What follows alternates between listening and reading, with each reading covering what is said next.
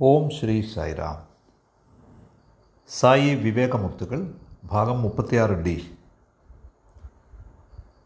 രണ്ടും ഒന്നാണ്. സായി വിവേകമുത്തുകളിലേക്ക് സ്വാഗതം. നമുക്കെല്ലാവർക്കും അറിയാം ഭാരതം അവതാരങ്ങളുടെ ജന്മസ്ഥലമാണ്. ഭാരതം ഭാരതഭൂമി എന്നാണ് അറിയപ്പെടുന്നത്. അത് കർമ്മത്തിന്റെ സ്ഥലമാണ്. അതുകൊണ്ട് കർമ്മഭൂമിയാണ്. അത് പുണ്യത്തിന്റെ സ്ഥലമാണ്. അതുകൊണ്ട് പുണ്യഭൂമിയാണ്. അതുകൊണ്ട് അത് നിരവധി അവതാരങ്ങളുടെ ജന്മസ്ഥലമാണ്. ജന്മഭൂമി. ഇക്കാര്യങ്ങളൊക്കെ സ്വാമി നിരവധി തവണ പറഞ്ഞിട്ടുണ്ട്. ഒരു സുപ്രധാന കാര്യത്തിലേക്ക് നിങ്ങളുടെ ശ്രദ്ധ ഞാൻ ആകർഷിക്കുകയാണ്. ശ്രീരാമൻ അയോധ്യയിലാണ് ജന്മം കൊണ്ടത്. പക്ഷേ രാവണനെയും മറ്റ് രാക്ഷസന്മാരെയും നശിപ്പിക്കുന്നതിനുള്ള ദൗത്യം ലങ്കയിലാണ് അവിടുന്ന് നിർവഹിച്ചത്. ശ്രീകൃഷ്ണൻ മധുരയിലാണ് ജന്മം കൊണ്ടത് പക്ഷേ അവിടുന്ന് കുരുക്ഷേത്രത്തിലാണ് ഭഗവത്ഗീത ഉദ്ഘോഷിച്ചത് അതിന് ദ്വാരകയാണ് അവിടുന്ന് തലസ്ഥാനമാക്കിയത്. പക്ഷേ ഇപ്പോഴത്തെ ശ്രീ സത്യസായി അവതാരമാവട്ടെ. അവിടുത്തെ ജന്മസ്ഥലവും അവിടുത്തെ ദൗത്യസ്ഥലവും ഒന്ന് തന്നെയാണ്. അത് പുട്ടപ്പർത്തിയാകുന്നു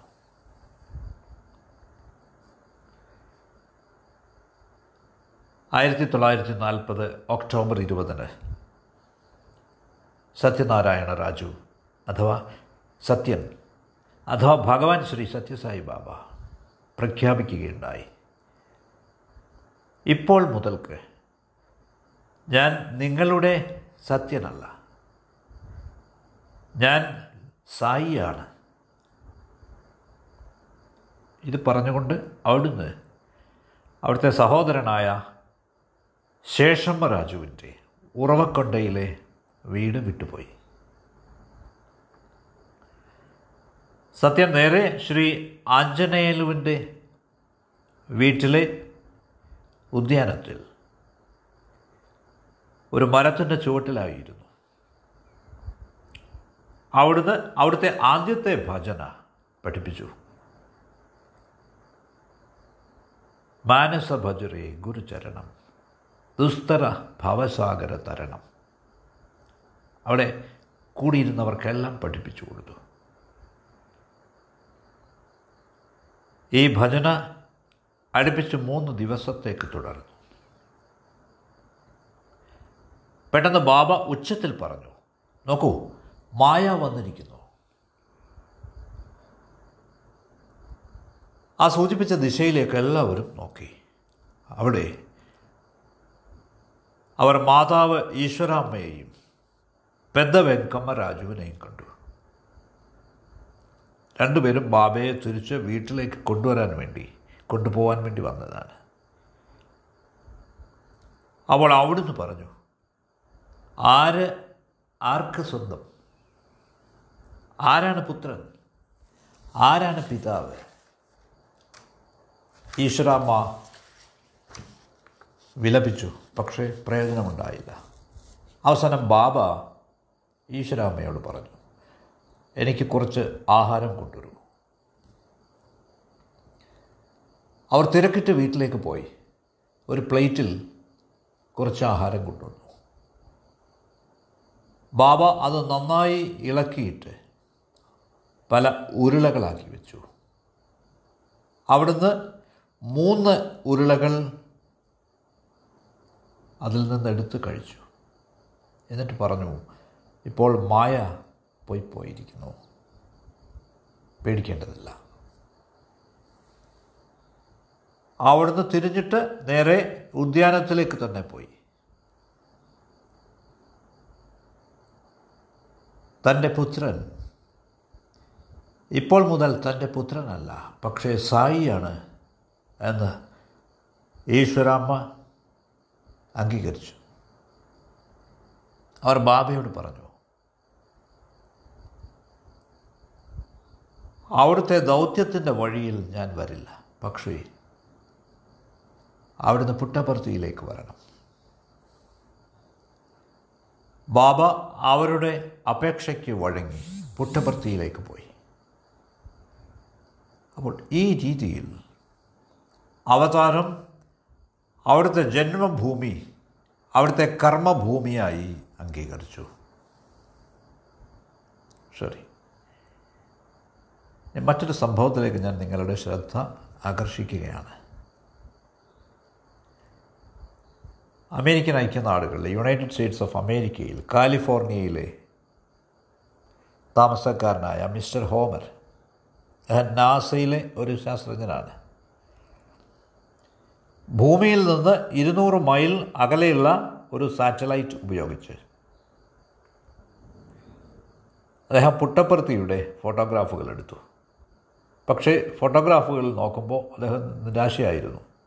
കാരണം ദൂരെ കൂടുതൽ കാരണം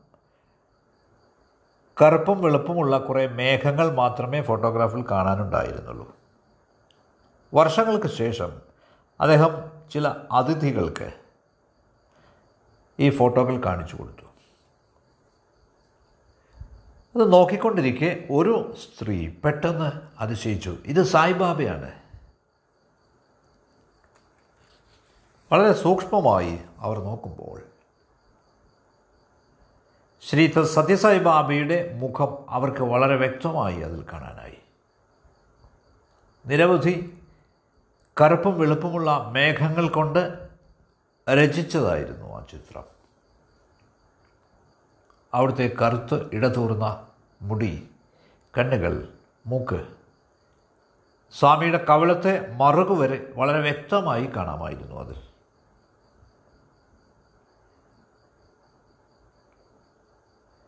അക്ഷാംശങ്ങളുടെ അടിസ്ഥാനത്തിൽ മിസ്റ്റർ ഹോമർ ഇതേപ്പറ്റി കണക്ക് കൂട്ടി. സ്വാമിയുടെ രൂപം നാൽപ്പത് മൈൽ നീളത്തിലും ഇരുപത് മൈൽ വീതിയിലും അവിടെ ആകെ വ്യാപിച്ചിരിക്കുന്നതായാണ് അദ്ദേഹം കണക്കാക്കിയത്. എല്ലാവരും അതിശയിച്ചു പോയി. അവർക്കെല്ലാവർക്കും മനസ്സിലായി. സ്വാമി പുട്ടപർത്തിയിലാണ് എങ്കിലും അവിടുത്തെ കൃപ അവിടുത്തെ സാന്നിധ്യം വലിയ ഒരു സ്ഥലത്ത് വ്യാപിച്ചു കിടക്കുകയാണ്. ഈ വിശദാംശങ്ങളൊക്കെ വളരെ രസകരമാണ് കൗതുകകരമാണ്. പതിനാല് വയസ്സുള്ളപ്പോൾ ഭഗവാൻ ശ്രീ സത്യസായി ബാബ പ്രഖ്യാപിക്കുകയുണ്ടായി. അവിടുന്ന് ഷിർഡി ബാബയുടെ പുനരവതാരമാണെന്ന്. അതെ ആയിരത്തി തൊള്ളായിരത്തി അറുപത്തി മൂന്നിൽ ഗുരുപൂർണിമയുടെ മംഗളകരമായ അവസരത്തിൽ അവിടുന്ന് ഷിർഡി ബാബയെപ്പറ്റി ഷിർഡി സായിയെപ്പറ്റിയും സത്യസായിയെപ്പറ്റിയും അടുത്ത അവതാരമായ പ്രേമസായിയെ പ്രേമസായിയെപ്പറ്റിയും പറയുകയുണ്ടായി. ഈ മൂന്ന് അവതാരങ്ങളെപ്പറ്റിയും അതുവരെ ആർക്കും അറിയാതിരുന്ന ധാരാളം പുതിയ കാര്യങ്ങൾ അവിടുന്ന് വെളിപ്പെടുത്തുകയുണ്ടായി. ആയിരത്തി തൊള്ളായിരത്തി നാൽപ്പതിൽ അവിടുന്ന് ഷിർഡി സായിയുടെ പുനരവതാരമാണെന്ന് വെളിപ്പെടുത്തിയതിന് ശേഷം അവിടുത്തെ ദർശനത്തിനായി ധാരാളം പേർ ചെന്നു. പക്ഷേ അതിൽ മിക്കവർക്കും ഷിർഡിയെ പറ്റി അറിവില്ലായിരുന്നു. ബാബ അവർക്ക് ധുനിയുടെ വിഭൂതിയുടെ ദ്വാരകാമായിയുടെ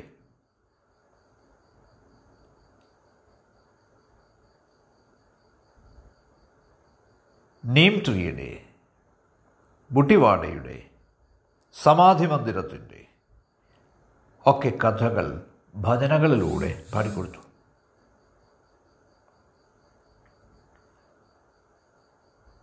ഒരിക്കൽ അവിടുന്ന് ഷിർഡി സായി സമാധിയുടെ ഈ വേപ്പ് മരത്തിന്റെ കണ്ടോബ മന്ദിരത്തിന്റെ ഒക്കെ ദർശനം ശ്രീമതി സുബ്ബമ്മയ്ക്ക് നൽകി.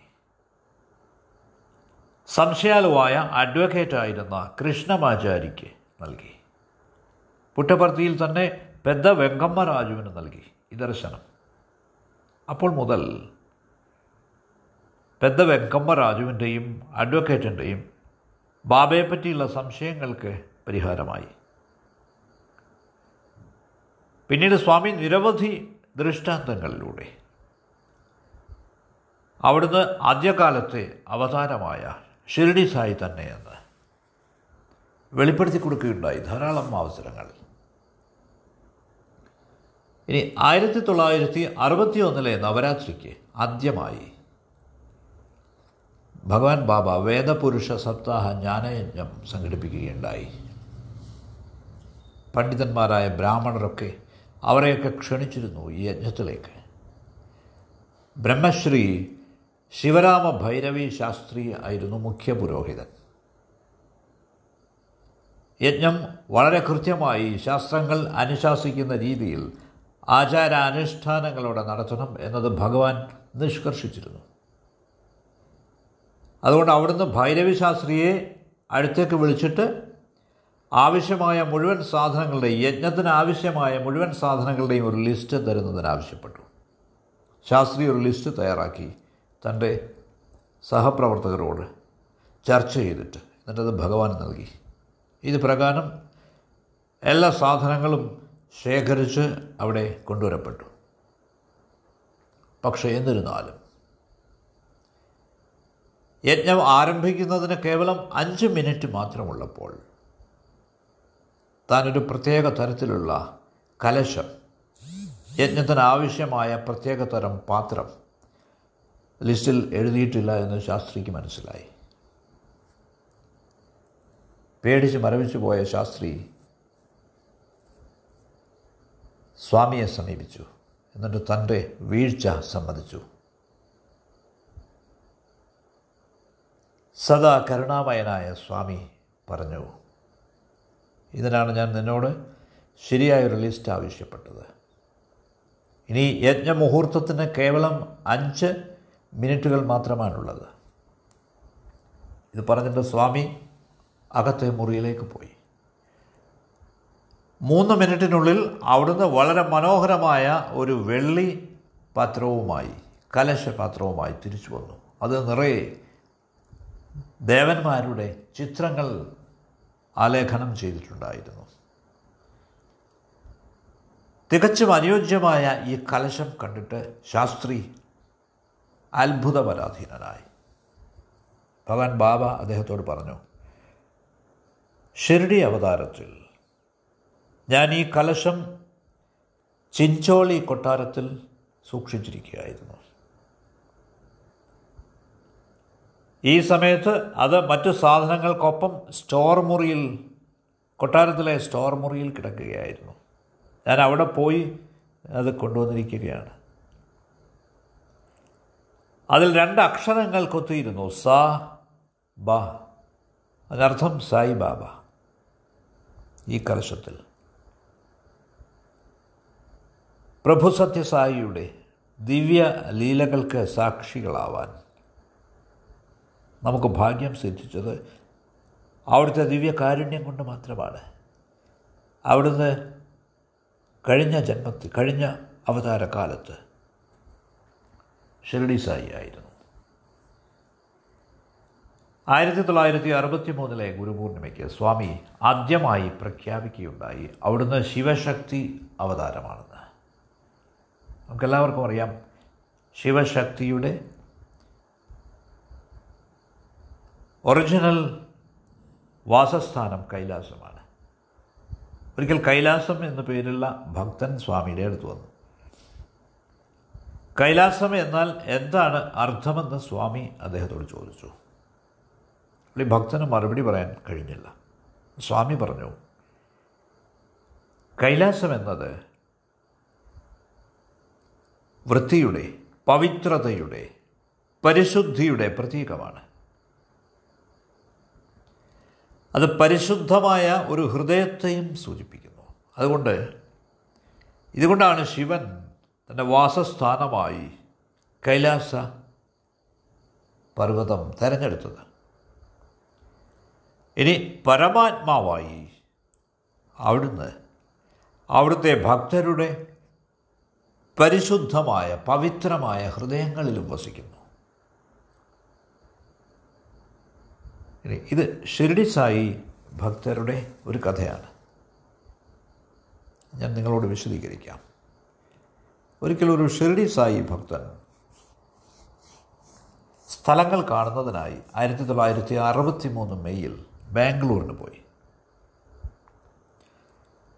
വാടകയ്ക്കെടുത്തൊരു കാറിൽ അദ്ദേഹവും അദ്ദേഹത്തിന്റെ കുടുംബവും കയറുമ്പോൾ ഏതാണ്ട് ആറടി പൊക്കമുള്ള പ്രായം ചെന്നൊരു മനുഷ്യൻ. അദ്ദേഹത്തിന് വെള്ളത്താടിയും മുടിയുമാണുള്ളത്. ഒരു വെള്ള ധോത്തി ധരിച്ചിരുന്നു. ഒരു ഷർട്ടും ഉണ്ടായിരുന്നു അദ്ദേഹം അവരുടെ അടുത്ത് വന്നിട്ട് ചോദിച്ചു നിങ്ങൾക്ക് എന്തെങ്കിലും സഹായം ആവശ്യമുണ്ടോ? ഞാൻ ഈ സിറ്റിയിലെ ആളാണ്. അതുകൊണ്ട് എനിക്കിത് നന്നായിട്ടറിയാം. നിങ്ങൾ സൈറ്റ് സീയിങ്ങിന് പോവുകയാണെങ്കിൽ കാഴ്ചകൾ കാണാൻ പോവുകയാണെങ്കിൽ എനിക്ക് നിങ്ങൾക്ക് മാർഗനിർദ്ദേശം നൽകാനാവും. ശരി. അദ്ദേഹത്തിന്റെ സംസാരത്തിൽ ആകർഷിക്കപ്പെട്ട് ഈ സഹായത്താൽ സന്തോഷിക്കപ്പെട്ട് ഈ ഭക്തൻ ഉടൻ തന്നെ ഈ വാഗ്ദാനം സ്വീകരിച്ചു. ഈ പ്രായം ചെന്ന മനുഷ്യൻ ബാംഗ്ലൂർ സിറ്റി മുഴുവൻ ഇവർക്ക് കാണിച്ചു കൊടുത്തു. പക്ഷേ അവരോടൊപ്പം ആഹാരം മാത്രം കഴിച്ചില്ല ലഞ്ച് കഴിച്ചില്ല. നിർബന്ധിച്ചപ്പോൾ കോഫി മാത്രം കുടിച്ചു. വൈകുന്നേരം ഈ പ്രായം ചെന്ന ആൾ ഡ്രൈവറോട് കാർ ഒരു പ്രത്യേക റൂട്ടിൽ വിടാൻ ആവശ്യപ്പെട്ടു. ഡ്രൈവർക്ക് ഈ സിറ്റി നല്ല പരിചയമുണ്ടെങ്കിലും ഈ പ്രത്യേക റൂട്ട് അദ്ദേഹത്തിന് അറിയില്ലായിരുന്നു. ഒരു പ്രത്യേക സ്ഥലത്ത് കാർ നിർത്താൻ പ്രായം ചെന്ന ആൾ ആവശ്യപ്പെട്ടു. അദ്ദേഹം ഇവരെ എല്ലാവരെയും വളരെ ഇടുങ്ങിയ ഒരു ടണലിനുള്ളിലേക്ക് നയിച്ചു. ഉള്ളിൽ നല്ല ഇരുട്ടായിരുന്നു. അവിടെ ഒരു എണ്ണ വിളക്ക് കത്തുന്നുണ്ടായിരുന്നു. ആ വിളക്കിന്റെ പ്രഭയിൽ അവർ തേജസ്സുള്ള ഒരു ശിവലിംഗം കണ്ടു.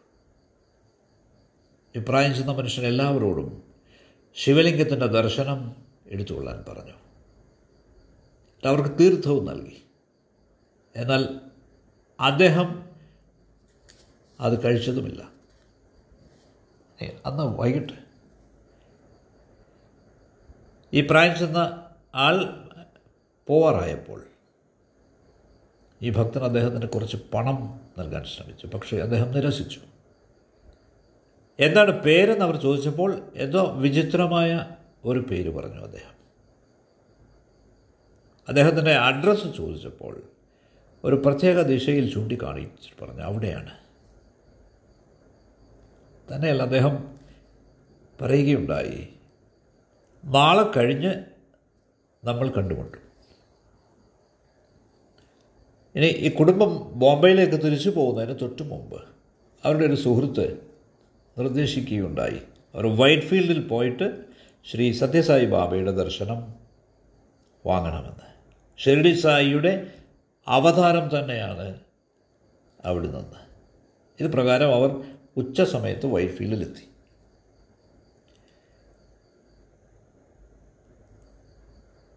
ചൂടുള്ള ആ നട്ടുച്ചയ്ക്ക് അടഞ്ഞ ഗേറ്റിന് മുമ്പിൽ വൈറ്റ് ഫീൽഡിലെത്തി അരമണിക്കൂർ കാത്തിരുന്നപ്പോൾ അവർക്കൊരു മെസ്സേജ് കിട്ടി ഒരു സന്ദേശം കിട്ടി.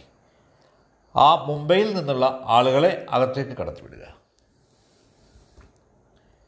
കുടുംബം അകത്ത് ചെന്നപ്പോൾ സ്വാമി വ്യക്തിപരമായി അവരെ സ്വാഗതം ചെയ്യുന്നു. അവർ അത് അവിടുന്ന് പുഞ്ചിരിച്ചുകൊണ്ട് അവരോട് ചോദിക്കുകയുണ്ടായി നിങ്ങൾക്ക് ബാംഗ്ലൂർ ഇഷ്ടമായോ? നിങ്ങൾ എല്ലാ സ്ഥലവും സന്ദർശിച്ചോ? മിനിയാന്ന് നമ്മൾ തമ്മിൽ കണ്ടിരുന്നു. ഈ പ്രായം എന്ന മനുഷ്യൻ അവരെ അനുഗമിച്ച പ്രായം എന്ന മനുഷ്യൻ ഒരു ഗൈഡെന്ന നിലയിൽ അത് ശ്രീ സായിബാബ തന്നെ ആയിരുന്നു എന്ന് മനസ്സിലാക്കാനുള്ള സൂചനയായിരുന്നു അത്. ഇപ്പോൾ അദ്ദേഹം ഓർമ്മിച്ചു. എന്താണ് പേര്? ആ പ്രായം ചെന്ന മനുഷ്യൻ പേര് പറഞ്ഞത്. ജോഡി ആദിപ്പള്ളി സോമപ്പ എന്നായിരുന്നു. സോമപ്പ എന്നത് ശിവനാണ്. പവിത്രമായ ഹൃദയങ്ങളിൽ വസിക്കുന്ന മൂർത്തി. സ്വാമി സ്വയം ഈ പഴക്കം ചെന്ന പഴയ ശിവക്ഷേത്രം ഈ ഭക്തന് കാട്ടിക്കൊടുത്തു. എത്ര ഭാഗ്യവാനാണ് അദ്ദേഹം. എന്നിട്ടും വളരെ ദുരൂഹതയായിരുന്നു. എന്തുകൊണ്ടെന്നാൽ പിന്നീട് എല്ലാവരും ഇങ്ങനെ ഒരു ക്ഷേത്രം ഭക്തന്മാരൊക്കെ പരതി നോക്കിയിട്ടും അതിന്റെ പൊടി പോലും കണ്ടെത്താനായില്ല. ധാരാളം ഭക്തർക്ക് ഇത്തരത്തിലുള്ള അനുഭവങ്ങളുണ്ട്. അവർ ദുരിതങ്ങൾ നേരിടുമ്പോൾ കഷ്ടപ്പാട് നേരിടുമ്പോൾ. ജോഡി ആദിപ്പള്ളി സോമപ്പ അവർക്ക് ദർശനം നൽകി അവരെ രക്ഷിക്കുന്നു. സായിറാം നമുക്ക് വീണ്ടും കാണാം.